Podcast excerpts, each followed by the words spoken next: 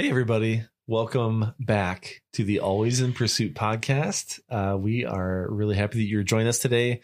My name's Aaron, Such a dork. and uh, I'm on staff at Pursuit, joined uh, by Megan and Pastor Good Mark. morning, everyone. Hey guys. and uh, excited to have another conversation with you all this week. Um, the purpose of this podcast is we just dive a little bit deeper into the topics that are discussed on Sundays in our messages and sermon series. And uh, besides doing that, we also like to have fun and uh, explore other things as Fun's well. not allowed. it's not allowed. When I talk about the podcast in from the pulpit or in announcements or anything, do you think it's too much? Do you think I should not be like inviting people to listen to this? I mean, I, this is just my Because we're perspective on getting it. we're getting many dozens of views. yeah. many dozens. Many dozens. my opinion Tens is of views, guys. I we're not doing this to get views or listens That's or like right. promote We're- ourselves. we're We're, just doing it as like yet another way to I don't know, go deeper. deeper. yes. Yeah. But also uh, socks are really important, and I'd like to tell you about Bombas. If you use this code, you can get twenty percent off. Shut your face. Oh my god. Are you tired of making meals from scratch? Like, here's a code for HelloFresh, right? ZipRecruiter. just kidding. This has been the last two days. They're Yeah. just.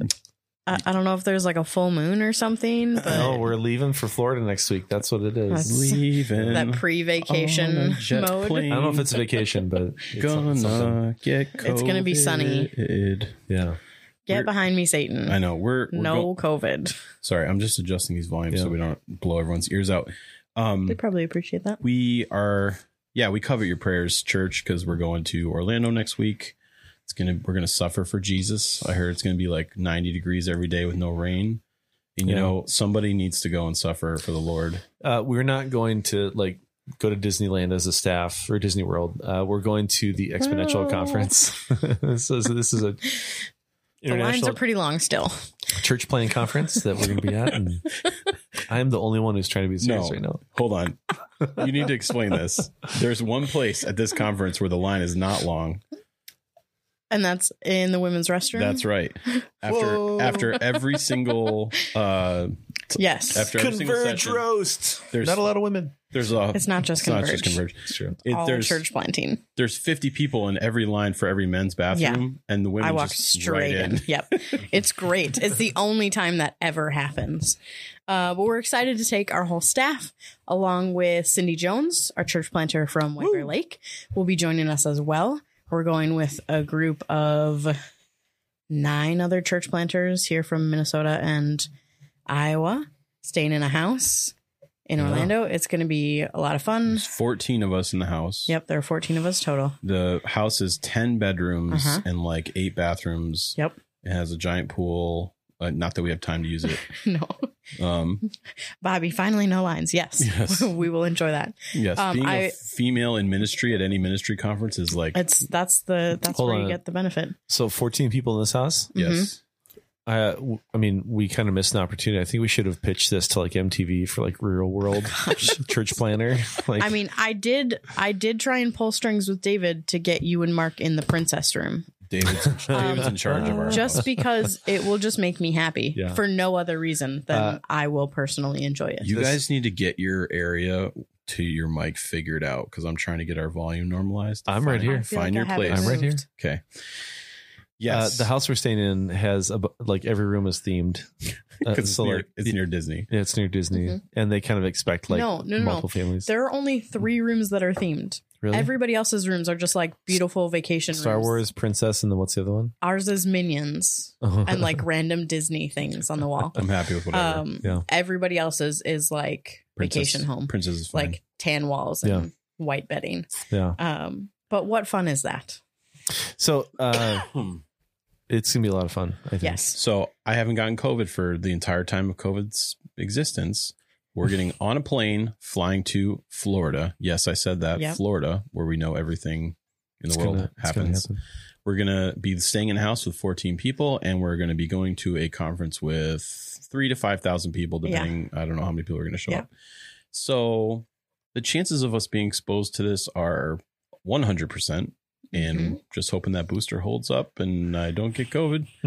so, yeah, Yeah. So bit be of a praying, risk. be praying for Mark. So if you think Pray about for us, Yeah. pray for us next Monday through yeah, Thursday. we would we yes. would really love it. that it's refreshing that we get a lot out of it for the ministry um, that we again the the point of this is not even sometimes the content that you get out of it this is a culture thing these this is our tribe these Mhm. are all people who are from churches that plant churches or they are church planters themselves or they are prospective church planters Mhm. so we have in our house of four or five people who are thinking about planting in the future Yep.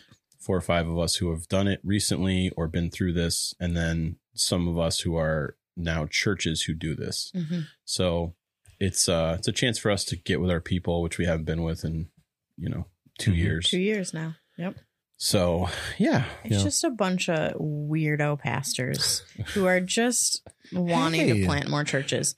I say that Bobby says we get the princess room. Bobby, we can't. It doesn't have the bunk beds. It won't fit us all. Um, Me and Mark called it. I don't care. We nibsed it. I'm happy with whatever. um, but it's it's a I, I include myself in this weirdo pastors group. Mhm. Um, it's just a different group of ministry people, and we think similarly about multiplication and planting churches, and it's just a fun week. Yeah. it'll be a good time. Yeah. So back to the conversation Yeah, at hand. sorry. Uh, bef- Mark, before uh, you give us a recap of this week's message, I just want to say that um, we want your feedback and we want your questions. And so, you know, some of the best conversations we have in this forum are based off of what you guys are asking. And so, if there's any anything out there that you any comments, any questions, anything, uh, feel free to send that to us. If you're on Facebook or YouTube, you can also text or email us as well. Uh, we would love to have that. So, Mark, give us a recap. yeah, First John. Yeah. So we started First John. We're doing seven weeks. I'm doing a ten week series in seven weeks because you know I love to bite off more than I can chew. Classic. And uh, this week, Long sermons. Yeah, well, the first two are really tough because I'm compressing a longer section into one week, and this week I did the background and context. But Yep. so just to uh, start from the right place, like this is John the disciple, Mhm. not John the Baptist. I Mhm. think he sometimes there's confusion. People are like, "There's multiple Johns." named He's still good. There's a lot of Judas. There's a lot of. Johns. Yeah. There's a lot of like you know you have to pay atten- Thomas's. You know. you have to pay attention to which one we're talking Mhm. about when we start talking about stuff. But he's the disciple that was in his book, um, the one Jesus loved. You know, um, uh, I can't remember is it him or Peter that's faster in the foot race to get to the. It's, it says it like I think in John's it says something like um, Peter arriving after John Yeah. because they because he's obviously faster in a foot race.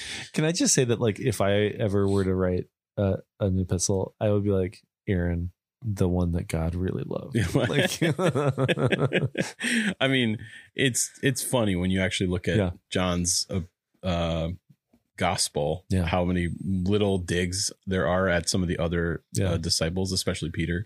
I, I can't say that's enough. Like, They- God really, really likes me a lot. I mean, I know there were three, the three, but honestly, like I was the one, right? Like Yeah. so, um, and he's the so James and John Mhm. are the sons of Zebedee or the sons of thunder. Jesus gives them that like nickname that like they're, you know, just boisterous, outgoing, sort of. Uh, meatheads. yeah, kind Yeah. of right. Yeah. Big dumb animal. Yeah. You know, a little bit of Corey, uh, uh, Corey Jones going on there. Corey, we love you. I just we feel do like love he- Corey. I do feel like he Yeah. he would be this guy. He's just you know just lovable and you know just I don't know the life of the party. Like this is how I think about John when I think about. Yeah. Him. But what we're getting here in the epistle is is crotchety John, which maybe not crotchety John, but maybe like uh not a lot of time left, thoughtful, it's like old grandpa. straightforward. Yeah. There's no there's no like like you know you, you think about John chapter one. I mean, one of the most amazing pieces of poetry, really, like to start his book. Like he's trying to engage like the Greek mind when Mhm. he says, "In the beginning was the Word, and the Word was with God, and the Word was God." The Word was there in the beginning. Everything was created through the Word. You know, this light came into the to the to the world, and it it pushed back the darkness, and the, the world couldn't deal. Like the way he writes is eloquent and beautiful and Yeah. full of poetry, and um, you know, not like Luke is very scientific, very detail oriented. He's very like, uh, his is more of a, like, think of a being like a textbook, you know, John's is more poetry. He's engaging people that are used to reading like, like uh, philosophers, Mhm. Aristotle, right? Or Yeah. like whatever. So, and, but by the time you get to first John, he's, he's not, there's not a lot of that. He's got a little bit of that left, but he's also like not mincing his words. Right. He's not afraid of offending you. He's just going to say exactly what he wants to say Right. and he's going to cut right to the point. Yeah, and some of the stuff he says in the first chapter that we looked at is like really, really harsh. Like you're a liar, and the truth is not in you. Like, Yeah. oh, uh, well, well, But I love you. well, crap, you know, Like, like and just so we all remember, God really likes me. I made Grandpa upset. My, Like, my beloved children. I think one of the things I, I appreciate about this imagery in, in in John is that at that stage of his life, um, I mean, I, it's pretty easy to kind of put yourself in those shoes and think like, okay, if I were old, getting close to the end of life, and I can write maybe a few more words or say a few more things to my loved ones, like you kind of start to distill down, like what are the important things that I want to pass on? Yep. Like what are the Mhm. things that I want to say that I think are crucial Yeah.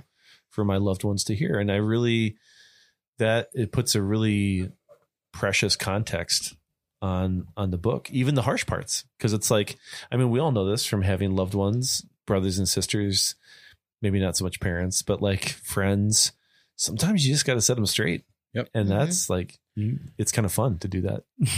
yeah, and You know? run it, run it through the filter of like, Yeah. it's not me. Yeah. Like, it's an an older, venerated, Mhm. like treasure of the church Mhm. who's now. So then run that through. Like, if you have that beloved grandparent who says something really hard to you, you'd run it through the like, I'm gonna listen to what they have to say. Yeah. Damn. You know, like Yeah.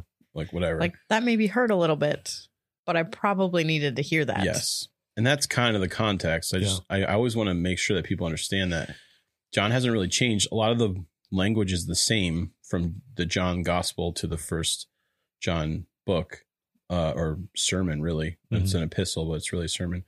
Um, but he has gotten older and wiser and more succinct in what he's saying now. Not so thunderous.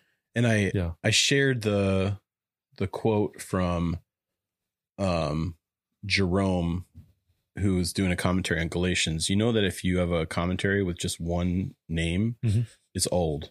Like this is an old commentary. this is like a long, long ago commentary.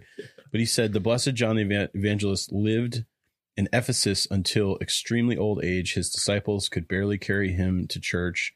He could not muster the voice to speak many words. During the individual gatherings, he would he usually said nothing except little children love one another. Like they were carrying him. Can you just imagine like the the doors in the back of the church open up and they carry John in and they set him down in front of everyone and he's able to muster out whatever sermon he's able to muster out. Like just how epic and intense that would have been, Mhm. you know? Yeah. So that's the context of what we're finding. And then the other thing is like they're dealing with a lot of things that we're dealing with. And I, I might have been a little bit confusing when I said it, when I re- went back and re listened to it. I think I was a little confusing when I said this, but um, some of the issues they're dealing with are some of the issues that we're dealing with. And I started to think about, well, what would my epistle look like if I was going to write the epistle of Mark? Mhm. um, you know, what would be the things I'd want to deal with? You know, what would be the the issues that I'd want to bring up with people today's day and age? And I gave a couple of uh, examples. My epistle would be start with the idea that we lack universal truth and what that has done to us as believers. Uh, the fact that we can't agree on what is true and what isn't true is a major problem when it comes to the idea that Jesus says, I am the truth. I am the only way. Like there's an exclusivity to what Jesus says. He tells us some some things are true and some things aren't. And if we have this relative version of truth, it just erodes everything that we possibly could believe Mhm. and creates uh, factions and disunity in any group, right? Like I do think Mhm. you see that not just in the church, but even among like think of like political movements or um, you know, or or uh, social organizations Mhm. where you even have people who are like purists and like not purists, like warring within the group because their versions of truth are totally different, Mhm. right? they start like sometimes if a if an organization's going well, you won't hear much about that kind of stuff. But if it's going poorly, they start eating each other. They start canceling Yeah. each other. They're not on the same page about what's going on. Like um, that happens in churches. Mhm. That's that's kind of what's you know. There's there's a little bit of tension in this church about about truth. I would start my epistle there because I think the eroding of universal truth has really messed with Mm. all of our theology, what we believe about God, how we process pain in the world, and how we process um, kind of where we fit in everything and what the purpose of all this was. And we've kind of overlaid um, our own ideas on what God should be based on how we would lead if we were in charge onto him and said, well, he must be like this. So then our theology about him was wrong. Like, here, here's an example because I know that's a little bit out there.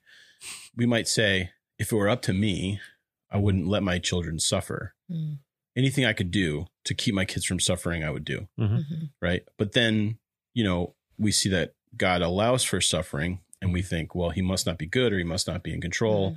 This must, you know, this can't be part because I know how I would lead if I had unlimited amount of power and I was in charge of everything and I knew, but it's such a like limited view when we start taking what we would do and placing it on God as like the ideal and then then questioning our theology because of of that thought process like uh we need to let scripture speak about who God is and we need to allow that universal truth to to claim what he is and, Mhm. and who he is and I think we've gotten real mixed up because we start from a perspective of it must be like this Mhm. and it's not like this so now let me fix the theology Yeah. to work Mhm. some of those places are innocuous, not a huge deal. Other things are gigantic, right? Like the goodness of God is one of those things that I think a lot of has been way eroded Mhm. because of the suffering that we see in our world. Mhm. And it's really hard to worship someone you don't think is good. Yeah. Like that's kind of a crazy thought. Mhm. I don't think there's a lot of people out there who have gotten to the place of saying he's evil. He's allowing all this to happen to me or other people I love Mhm. and yet be able to worship. You can't worship something that you believe is evil, Mhm. right? Um, so just that I would start there. Lack of universal truth has messed a lot of stuff up for us. Then I would go to the proliferation of information, both good and bad, like the idea that we have everything at our fingertips, but also we have everything at our fingertips. Like it's great that I can get an answer on, you know, what movie were these two people in at the same time? Like what era is that from? And then go watch that movie and be like, I can't believe I missed that movie in 2016, you know, whatever. Uh, literally 2016. that happened to me the other day. I was like, these two people in the same movie? Like what? And I went and watched it. I was like, that's a great movie. I can't believe I missed that. Yeah. Um, but like also, you know, when I ask a real question to the internet and it just throws at me a million hits and they're not ranked by like what's most Mhm. valid, Mhm. we got problems, Yeah. you know? Um, well, and there's almost no emphasis on retaining information anymore. true. Why would I have to remember this when I can just look at my phone or pull up the internet and it's right there? Yeah. Yeah. How many numbers? you- You're probably too young. Do you, you, how many numbers did you memorize Oh man. before you had a cell phone?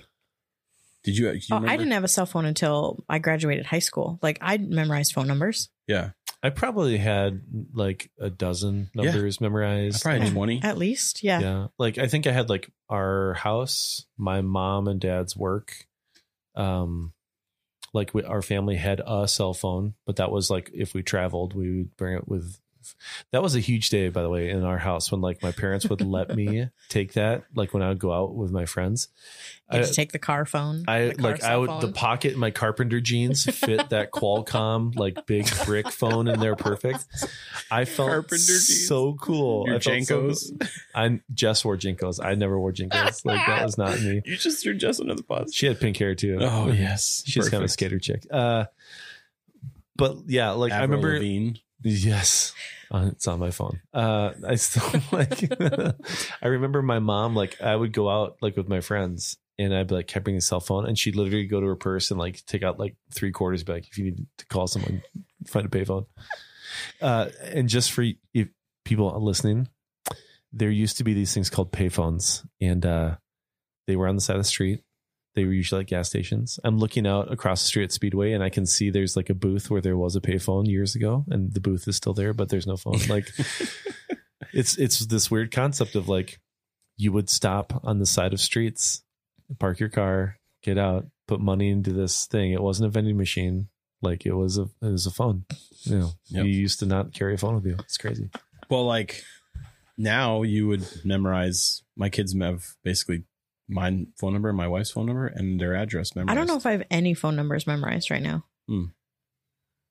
I probably should. I just have Marty's. I'm pretty sure. I don't think I know any other. I had my my parents' house phone, I literally, but they got rid of that years ago. I literally Yeah. ask you what's the number for the office every time I have to put it on some sort Yeah. of thing. I can still remember our church's phone. 612 431 5858. Uh, hold on, let's give Sorry a phone to call. Yeah. I don't know. I don't that is well now. they've they've switched buildings several times. Everyone texts that number. uh, so Valley Christian Church, Lakeville. I just think like the idea that the proliferation of information, good and bad, is inter- is very interesting. yeah, yeah. Having everything at the our fingertips, also having access to everything we could possibly want. Like you think of the proliferation of pornography, the proliferation of uh, the addiction that people have to social media. The pr- I mean, I think all this stuff is probably the thing that we ha- haven't navigated well, and we're Mhm. going to have to figure out how to navigate as believers better and train our kids in the next generation, like realizing how dangerous all this is. I don't think we realized at first how dangerous it was, and now I think we do.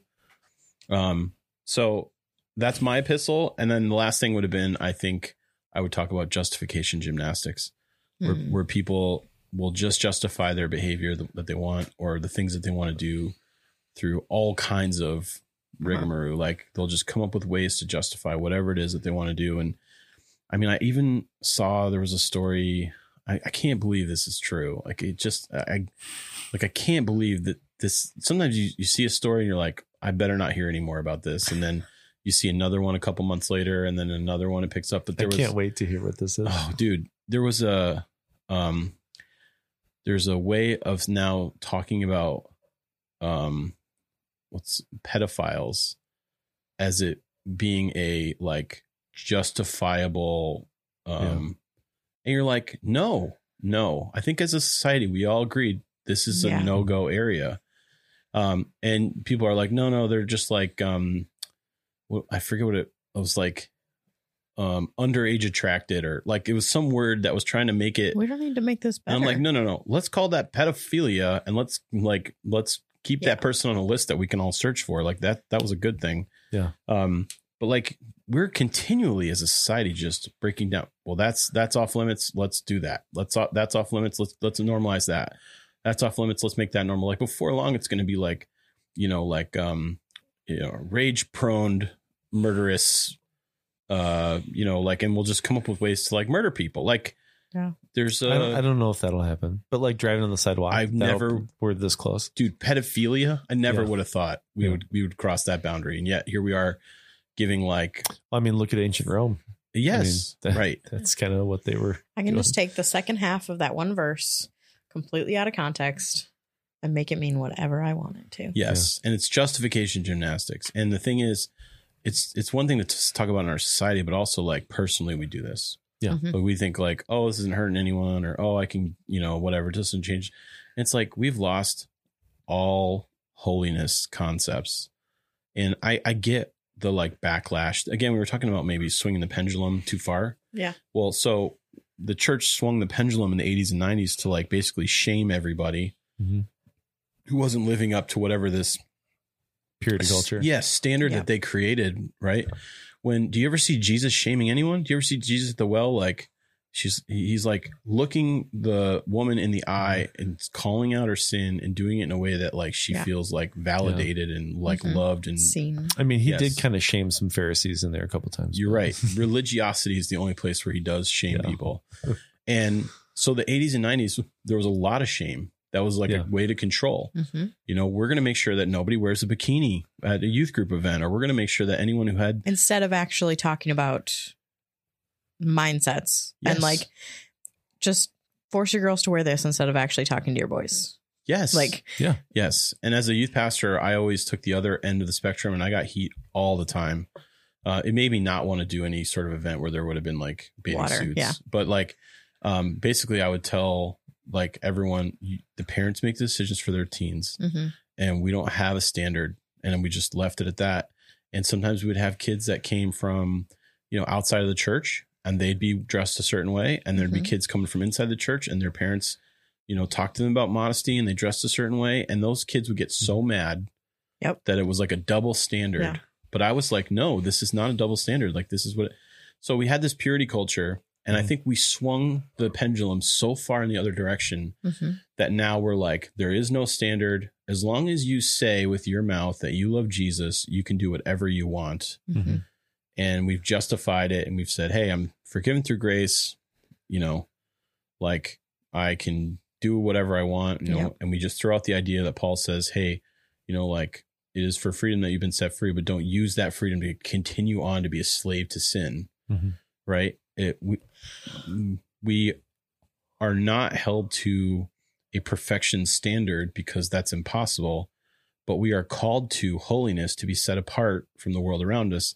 And I think we've gotten way too comfortable with just sort of um just sort of allowing for even in ourselves, not in other people, like not even holding other people to standard, but allowing in ourselves areas where we know holiness could be it would change everything about the way we're doing something Yeah. we just don't we just don't engage with it because we've swung it so far the other direction like Yep. well Yeah. purity culture sucks now i'm just gonna do what i want Yeah.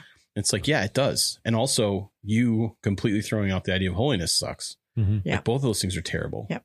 you know like There's got to be a middle ground yes there. you should be Like- striving for holiness Yep. but doing it in humility Yeah.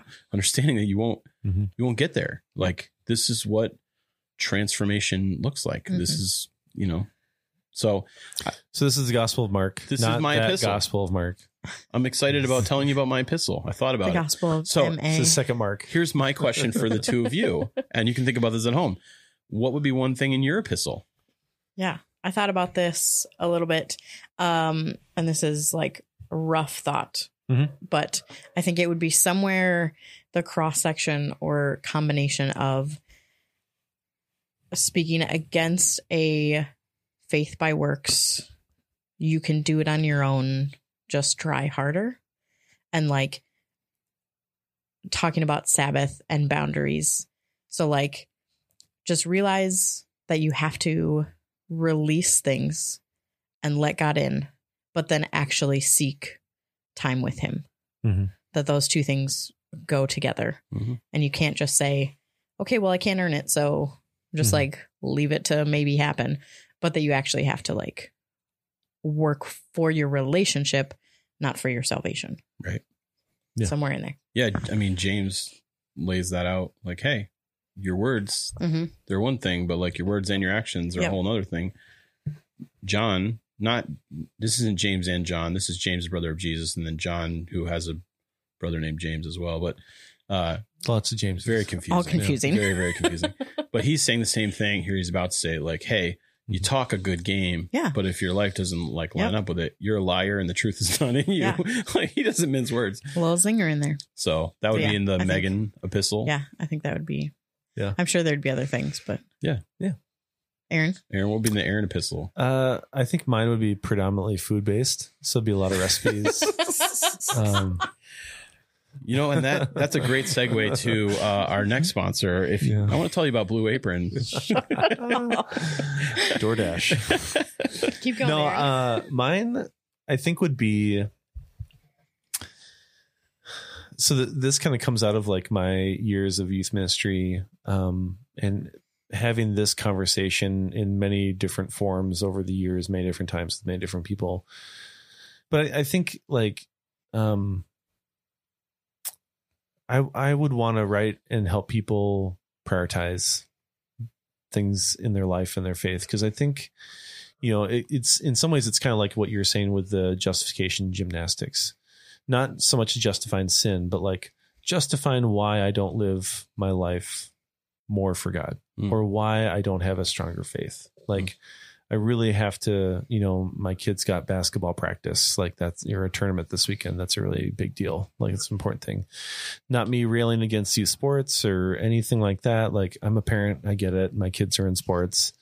It's more of um i just think there's so many things in our lives our careers our families our hobbies our social life where we fall into this trap of of justifying our priorities the way we have them where we have them set and i think a lot of people could benefit from taking a really high level view of not only like the themes and the purpose of scripture, but like what Jesus was saying and kind of the high level things, and then really bringing that down to ground level and being like, what actually are we doing here with our faith? Yep. You know, because like some of these things that we're just doing, it might make you feel better about yourself, but it doesn't actually mean a whole lot, you know, Right. That faith by works Mhm. thing that you're talking about. So I, Yeah. I think like it would just be about helping people prioritize faith, living out their faith and and like the outputs of that, what that would actually look like. So Yeah, I've been amazed at the the floor of what it takes now for people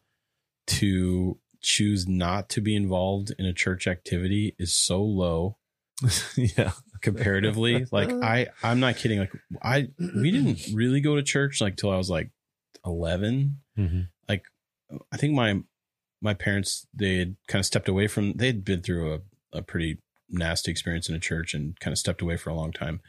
When I was about eleven, my brother was about uh let's see, he'd been about six. My mom started taking us back to church.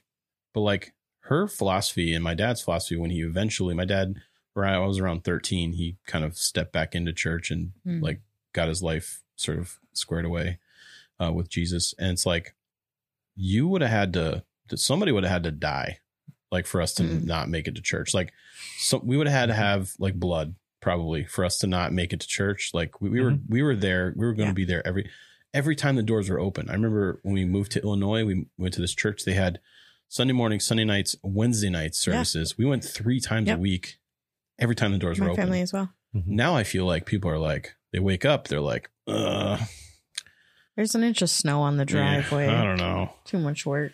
uh I guess uh guess it's it's under 20. I might as well not go today. Like I, I think what the maybe heck? maybe there are people that are like that. I I think it even goes deeper than that though, because I think like I think the way people prioritize their faith, the justifications that they find, they think are worthy justifications. You know, like there are at least people out there. They're like, if it's twenty degrees or there's an inch of snow, they're like, I ain't going. Like, Sure. and I get that, but I think it's like, I think it goes so much deeper than that. Like, I think people really think like, you know, we did this thing last night.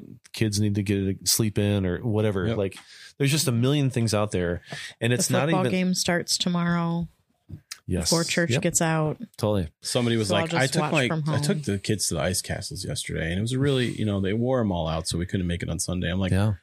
well, you made choices like what what, what?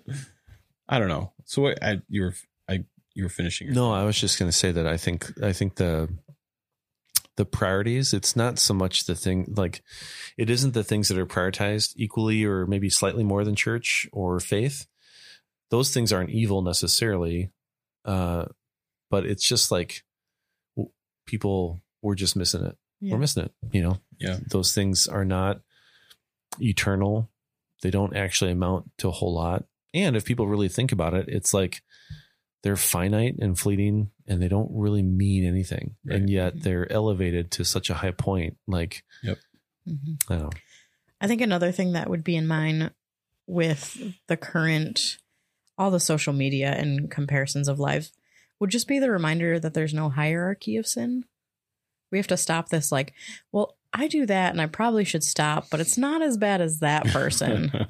like, Yeah. that's way worse. That's part of justi- Um, justification. Yeah. yeah, like, yeah. that's Yeah. that's not biblical. Right. If you look at scripture, that's not in there. There there is no sense of that.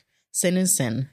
Well, and not only that, but it's like, it's not only a hierarchy of sin. It's also not like, well, your bucket has got more sin in it than mine does. Yeah. It's like, Yeah. sin is either It's present there or, it's, not. Like Yep. the light's on or it's off. Yep. You have sin in your life or you don't. Right. And Yeah. like, yeah. And the So- lights on. Lights always Yeah. Yeah. like it's never off. Yes. Yeah, It's exactly. not Like- off until we go to heaven there. Yeah. um, Bobby commented that hers would be the gospel about community and how to live in community and have connection with others, which I think we have also lost. Mhm. Yeah, it's weird. It's shifted. I think people love the idea of having community in their small group, but miss the idea that community's happening on Sunday. Yeah. Like that to me, that's a weird shift that's also happened. Like I also think people are like, oh, you know, I don't need to go to church. I can catch it online or whatever. Listen to Yeah. it later. You're like, yeah, but you're missing out on what you do for the community when you're Mhm. there. Like Mhm. you're missing Yeah. out on all the reasons why like we need Yeah. to be together. you know, and it was like, um, you know, I, I, I mean, I don't want to call BS on everyone, but like the amount of people that have told me we watch and listen to services every weekend online is way more than Mhm. the amount of average viewers we have Yeah. online. We, you know, we can track that, right? Like we can see who's watching. like you, you realize that's a thing. Like Yeah. we can see who's We're watching you, you, you talked about this a few weeks ago in your sermons, just how generationally, like 40, 50 years ago, Yeah. there was much more emphasis on community and like family living, like having communal living groups. And then we got super independent um, and wanted to do everything on our own and just be dumb. Um, and we've lost that. And now we're starting to get it back a little bit. We like the idea of community. We've realized we need people. Um, but it's a super watered down version of what it could be. Yeah, I think people have exchanged like their allegiance.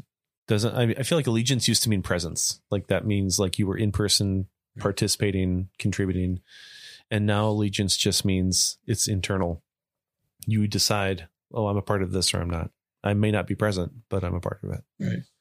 Well, and there's, like I said, there's probably half a dozen, maybe a dozen people somewhere in that range that are like, yeah, I'm, we're online every weekend.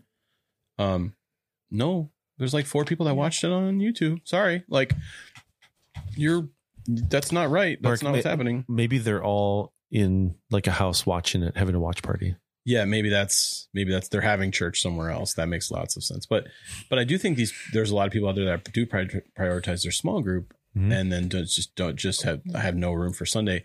And what I want to say to them is like, and I know a lot of them have kids. Like, your kids are suffering if you do that. Mm, Because guess what? Our kids Yep. ministry is killing it right now. Yeah. And your kid needs to be around the other kids and to be hearing about Jesus in a way that relates to them. Mhm. And if you're just watching it online at home, you're Mhm. not giving uh, Yep. as much as you could to your to your kids. When I think to to instill in them those Christ centered values, they have to see you putting Christ and your faith first. Right. Mhm. They have to see that modeled.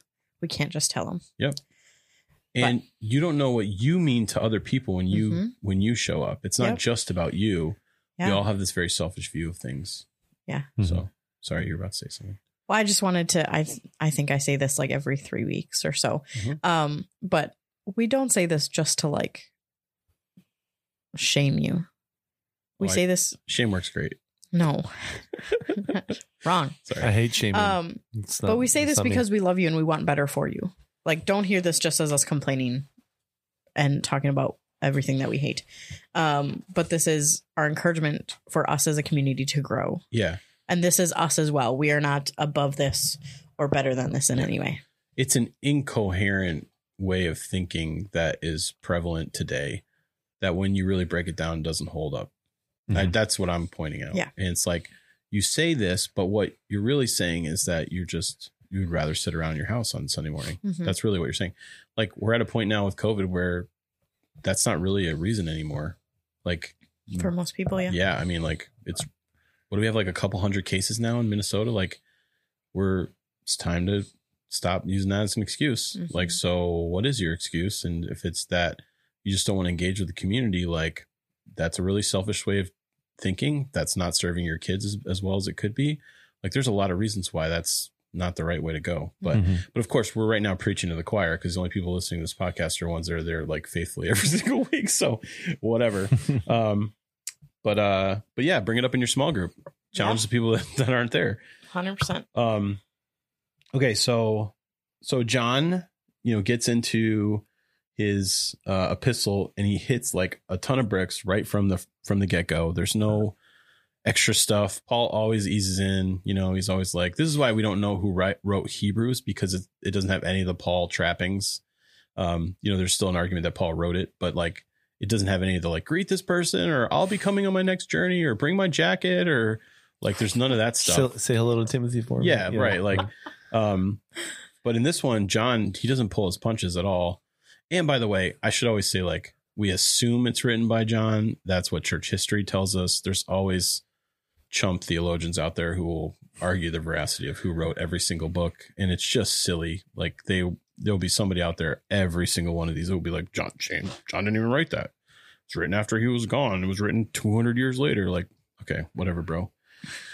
Go back to your corner of the internet and be, you know, not paid attention. That's going to be a quote somewhere. Chump theologian. Chump theologian. So you're saying the Earth is flat if they can go to a corner? it's yeah uh, i don't want to get into it because i could i could really jump on a soapbox and go um uh so yeah Moving so, on. so john jumps right into it and he basically says look that which was from the beginning the beginning which calls back first john or john chapter one First john chapter one calls back to john chapter one Mhm. right because in the beginning was the word the word was with god so he says that which was from the beginning in other words i'm referring back to my first gospel my my Mhm. first writing my gospel um and we have heard we have seen with our own eyes that we have looked at our hands have touched that we proclaim concerning the word of life. He says what i'm about to tell you is valid because i was there. I saw it. I touched it. I experienced all this. We didn't just hear about it. This isn't just hearsay. This is firsthand testimony. And by the way he's one of the last people who can give firsthand testimony Mm-hmm. it's not that there weren't younger people around that could still give testimony, but they can't give testimony like John can. Mhm. Like not like like Peter can, not like James could. Mm-hmm. Like he's the last of those disciples. If you go and look at the history of how the disciples passed away, it's like you know, upside down crucifix, like beheading, like burning, like stoning. They Mhm. they all died horrible martyr deaths. Yeah. And they all to their grave went uh out with Jesus on their lips. Mm-hmm. Like to Mhm. me, it's one of the most uh important pieces of information that you could tell me about why this is all true and real. Mhm. Because if those initial disciples were willing to die in those horrific ways, Hmm. that tells me that they 100% believed it with every ounce of their being. Mhm. Yeah. And that comes from seeing a resurrected Jesus for 40 days after he went to the cross and then watching him ascend into heaven. And that moment changes your life forever to where you're like, I will never tell a lie about this. I can't go back on this. Yep. This, this definitely happened. I'm not going to say it didn't happen. And if you're going to put me to it, then I'm going to die saying it happened. Yeah. Mhm. Um, and so John is basically saying, Hey, I'm the last one who can give you this testimony. Mhm. Like, pay attention. This is important. This is why we should still be paying attention. Mm-hmm. You know, and some of the stuff he's going to deal with is some of the stuff that we still deal with. It's amazing how, like, the issues they were having are similar issues to 2022. Yeah. yeah. Like, What was the series of movies where the person like uh cheated death and then death was trying to get him the rest oh, yes. Is that Um, Final Destination? yes. There should be like a Final Destination movie about the, the apostles. Let's uh, chalk that up to a terrible, terrible idea. or brilliant. Uh, It could be like a history piece, but also with a twist. And John's the only one who didn't get it. I don't know. I digress. Listen, do you have trouble sleeping? I'm gonna tell you about Casper mattresses.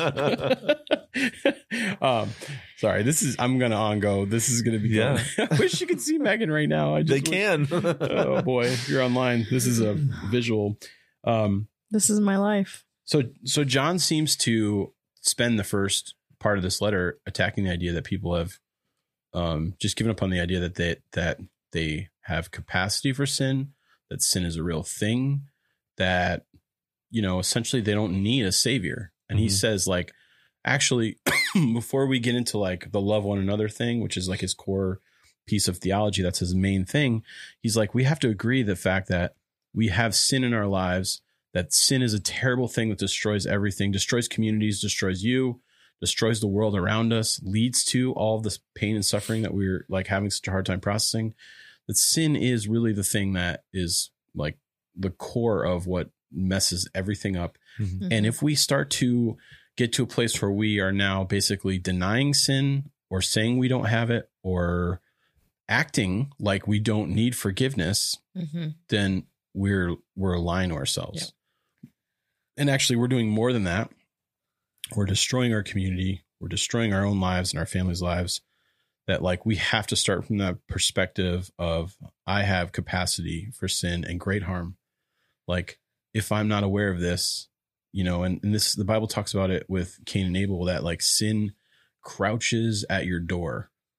Mhm. The, the enemy crouches at your door like a roaring lion, like he's waiting to take you down. Mhm. And if you don't pay attention to the fact that that exists and that's there and that's a real thing, and you have propensity to serve yourself and give into that sin and allow that sin to take hold in your life, if you aren't serious about that, then you don't need a savior.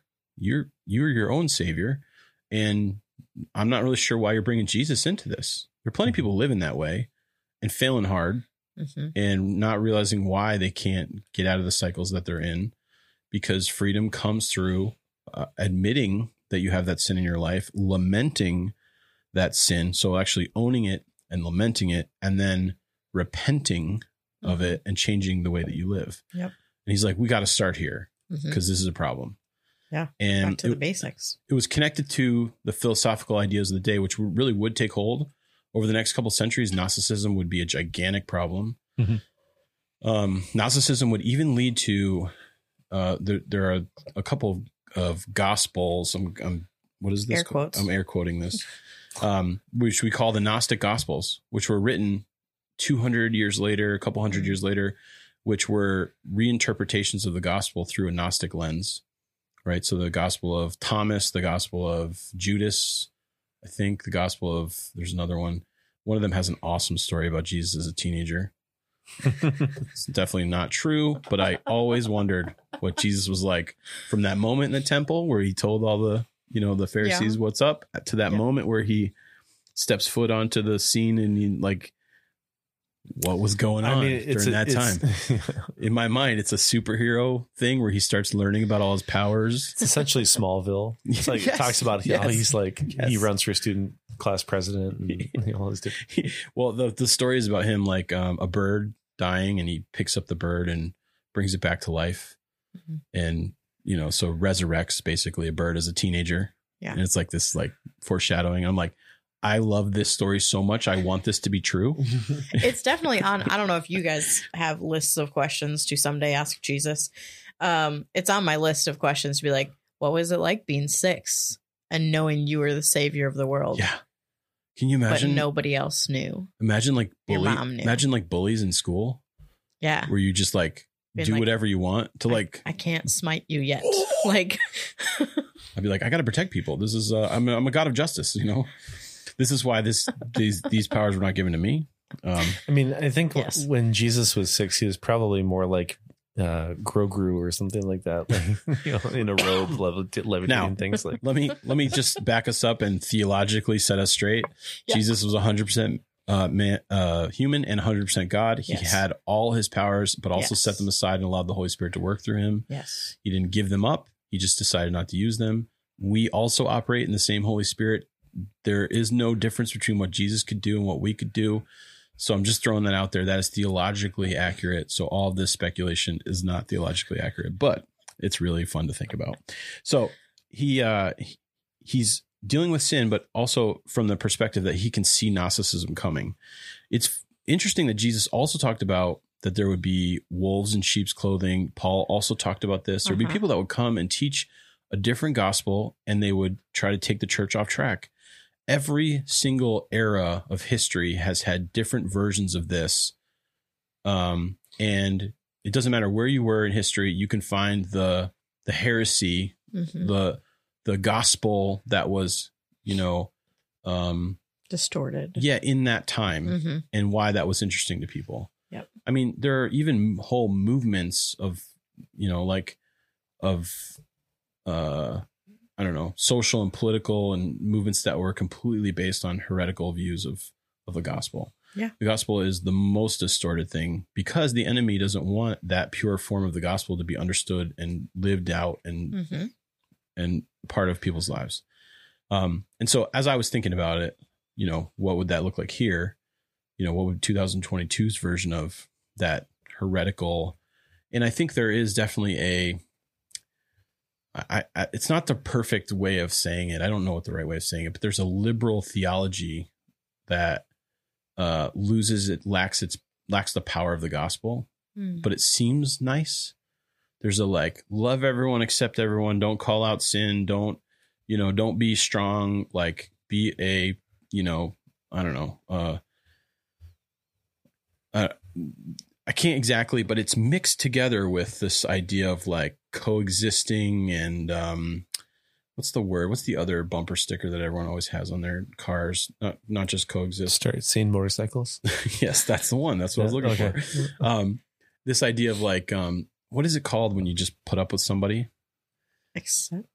Yeah, no, but No. uh, Tolerate. yes, tolerance, oh, Yeah. coexist.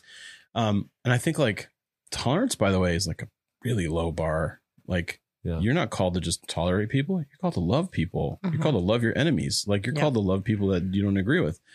But there's this like coexist tolerance, like wishy washy gospel that's like, don't call out sin, don't hold anyone accountable. And I think to me, that's probably the heretical. You see this in a lot of mainline churches. I think a lot of people are like, I love tacking Jesus onto this coexist tolerate Mhm. thing. Like I got a little bit of spirituality connected to this idea that like something that comes from culture. Yeah. And I get the idea like coexist and tolerate, like don't impose your views on other people. Totally fine with that. Mhm. Don't need to impose my views on other people.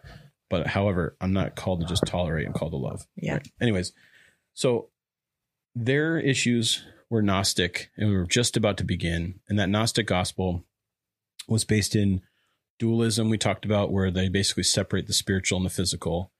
And man, this is like so, you know, prevalent now. I mean, think about it. People have sex now and they don't have any other form of relationship with somebody. They just hook up on Tinder.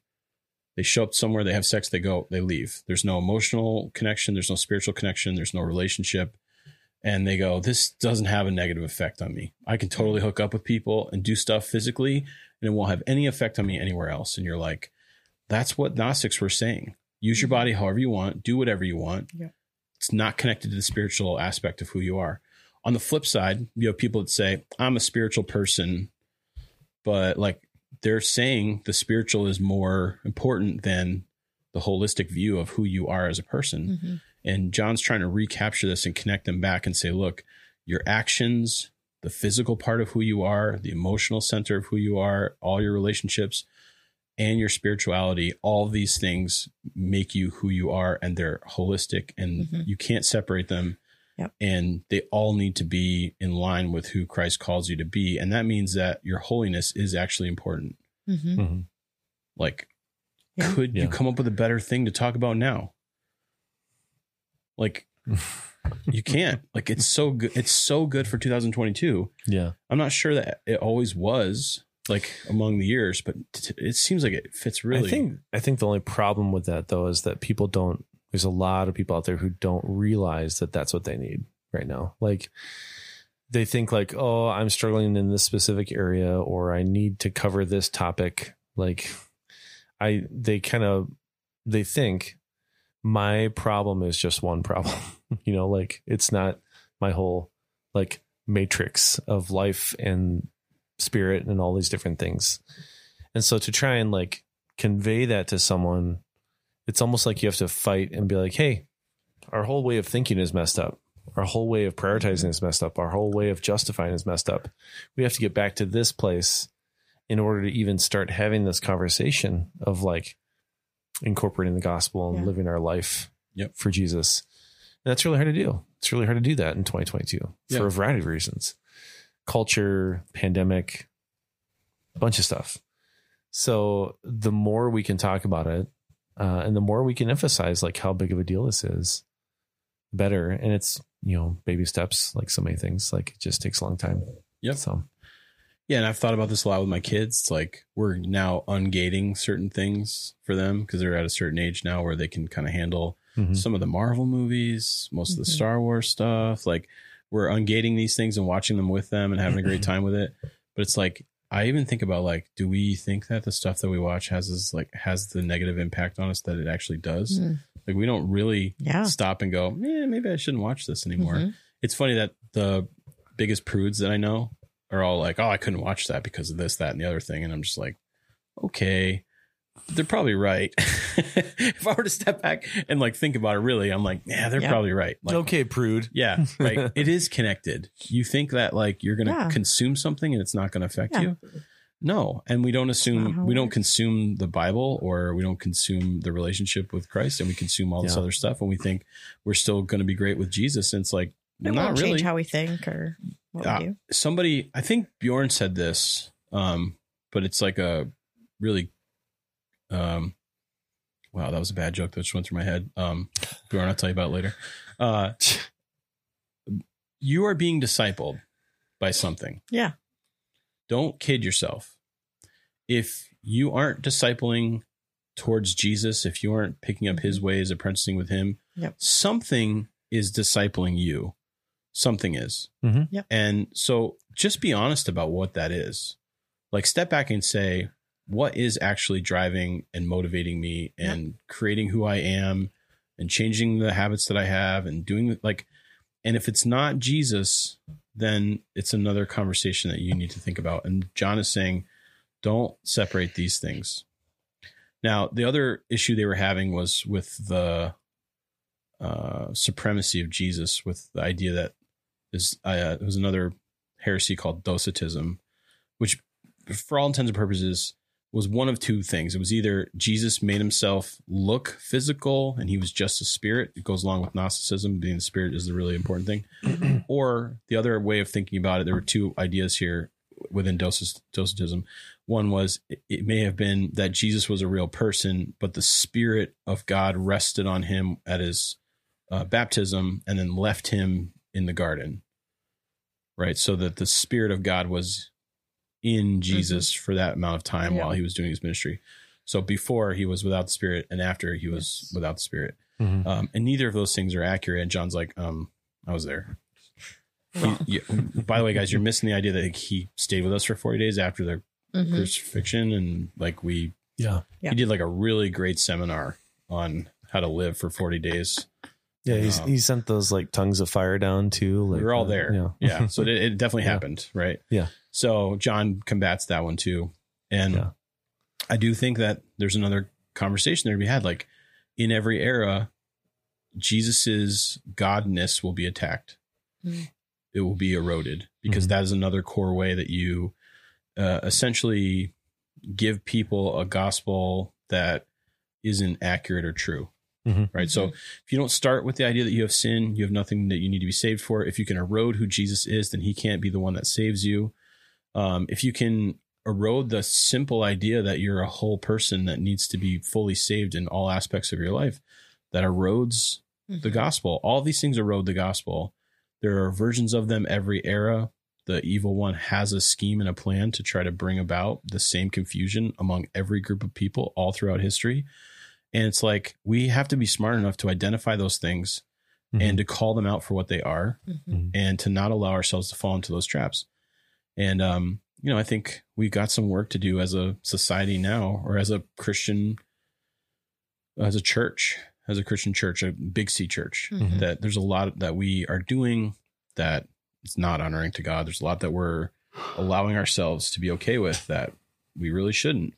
Yeah. you know, and uh, yeah, Yeah, it's funny to me how you know we've been doing this podcast for a little while now, and so many of these conversations, um, even though like the sermon series change and we go in different directions, uh, we still kind of come back to some of the same conclusions. Like there are themes that we keep stumbling upon in in talking more about and going deeper in.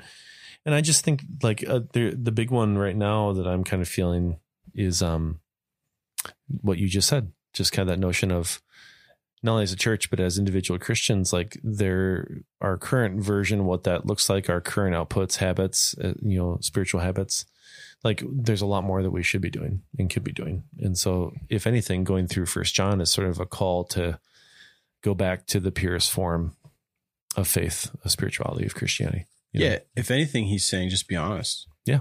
Yeah. He calls him a liar multiple times. yeah He's like, no, the truth is not in you, and you're a liar. Also, at one point, he says, the truth is not in you. You're calling Jesus a liar. Mhm.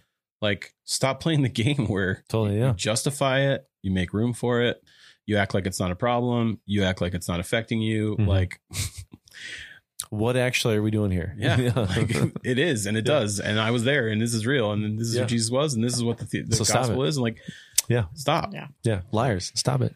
So the the like last thing I really wanted to touch on was just well actually I, it's really two things. We only have a couple minutes left, but uh, one was that I just want to warn you and and and this is just calling it truth. I Mhm. think the way it is. This is something that I think has become more prevalent to me over the past like four or five years, given our political environment. Just be careful about what you um, look at as valid Mm. Online. Mhm. Like, and I'm not talking about, you know, theologically, Mhm. you know, like to me, there is this problem. I kind of mentioned it. I'm mentioning it again here where we go to the Google machine, we ask a question in a certain way, which returns us an answer, which then we validate through our echo chamber because we only listen to this voice. And then when we start listening to them, we find another voice like them, we listen to them, we find another voice like them, we listen to them. And I found myself to fall into this trap politically, theologically, uh, you know, on social media in different ways, where I'll get caught up in something that is not important or conspiracy theory based or and it is really hard to dig yourself out of something that you um you know found yourself taking in people's opinions and and here's the real problem when it comes to theo- theological because i mean whatever like political is almost innocuous. We really actually don't have any uh, power or say in what actually happens in the political environment. We're just Mhm. a bunch of sheep being used by the system. Um anyways that's a whole nother podcast. But theologically you know i have friends i have a friend who uh uh and i know you won't he won't listen to this podcast so that's okay i'm gonna call him i'm gonna call him out not by name but he sends me um videos all the time to watch of like a theologian that i know is not one that i would say is um orthodox Mhm. is somebody who's on the fringe and kind of is pushing theology that is not mainstream and not necessarily i would say lined up with scripture and so when i It's, it's a experiential theology. yeah. It's like what we were talking about before. Like you have an idea you place it on top of and then you look for a way to make it Mhm. happen. Mhm. so and you know i've researched i've read this person's stuff. I've watched their videos. I know who they are. I get where they're coming from. I have a pretty good handle on who they are. Uh, when i would warn my friend about like hey just so you know this is not an orthodox opinion.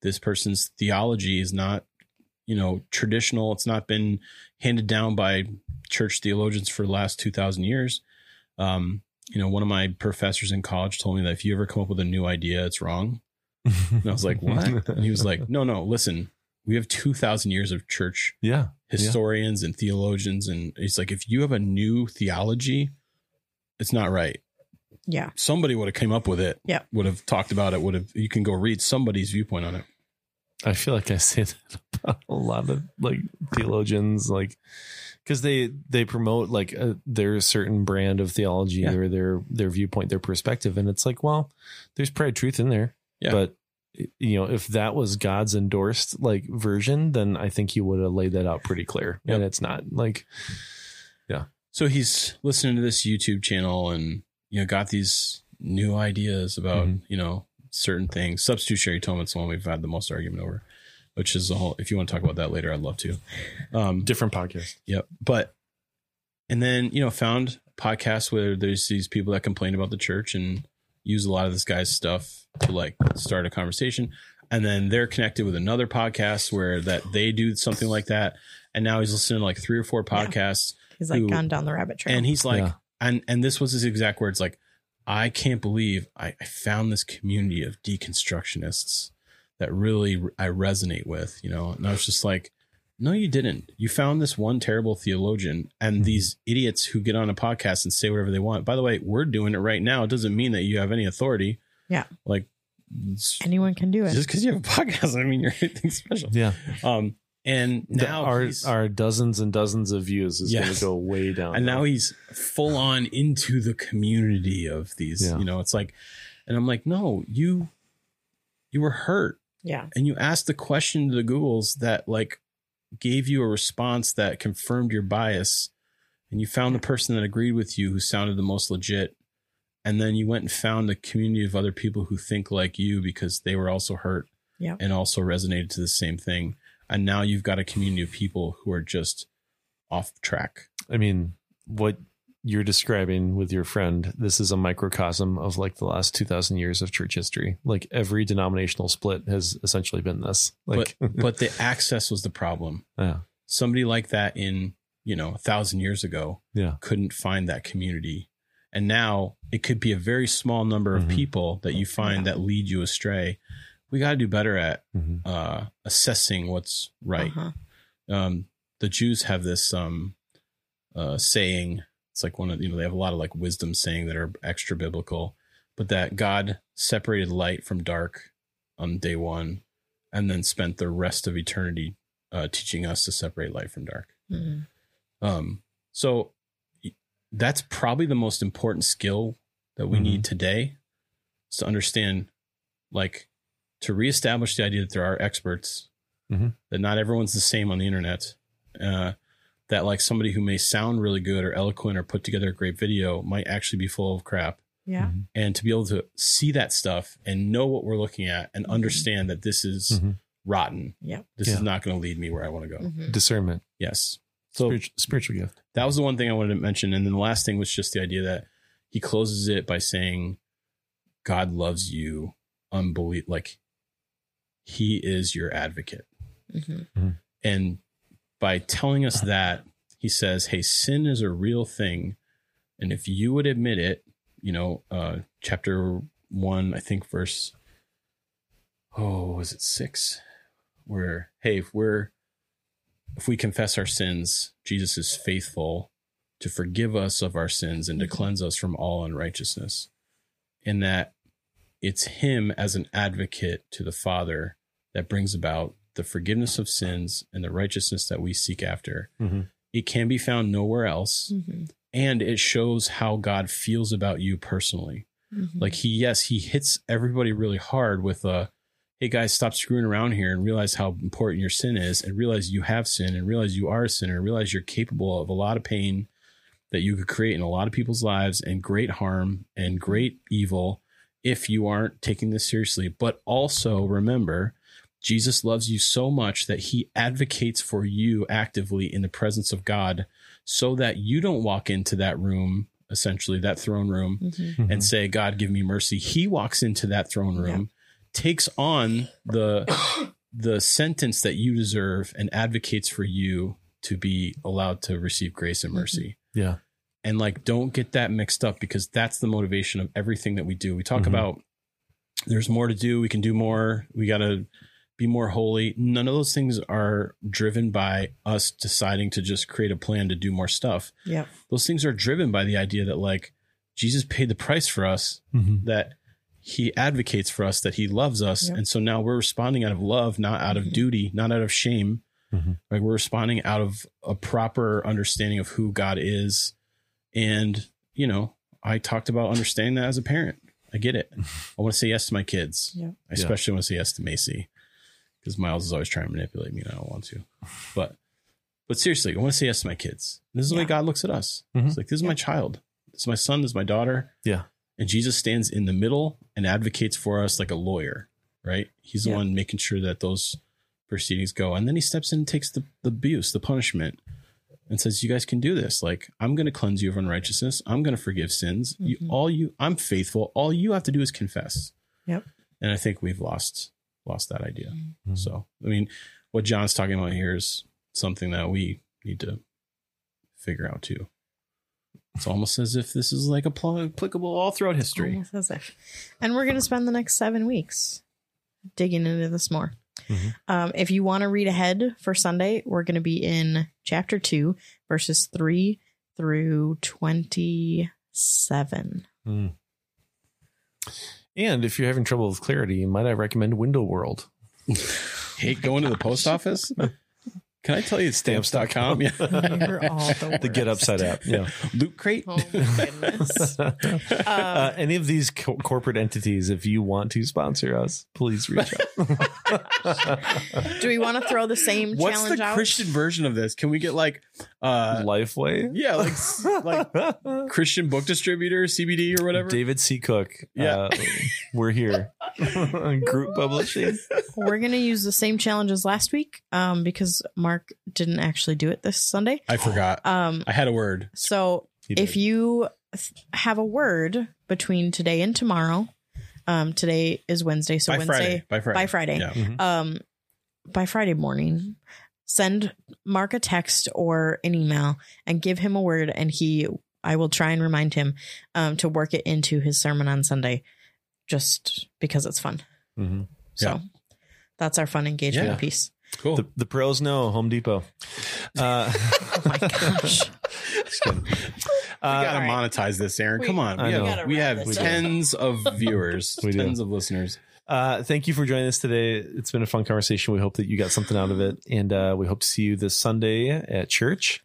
Uh, we are most likely taking a week off next week because Yes. we're going to be down Florida. I Florida. think Megan's gonna force us.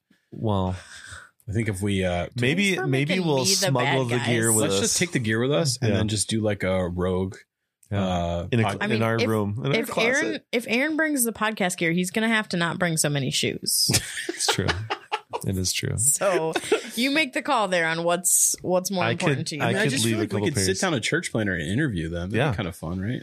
Uh, we could set up at the conference and just be like interviewing people as they walk by. We could interview Brian Suter, you know? yeah, The other Brian the other Brian Suter.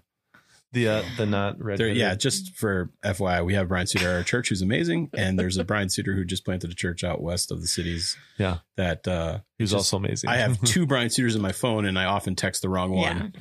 It's fun. so maybe we'll have a podcast next week. Maybe So- we won't. I have original Brian Suter, and I have Brian Suter Branch Church in my saved in my phone. So, hey, Brian, our Brian, you're the OG. OG, Yeah, you're the OG. Yeah. So we love you. Uh, Brian All right. out west, you're the TNG, the next generation. get out of here. uh, yeah. Have a great right. week, everybody. Hey, love you guys.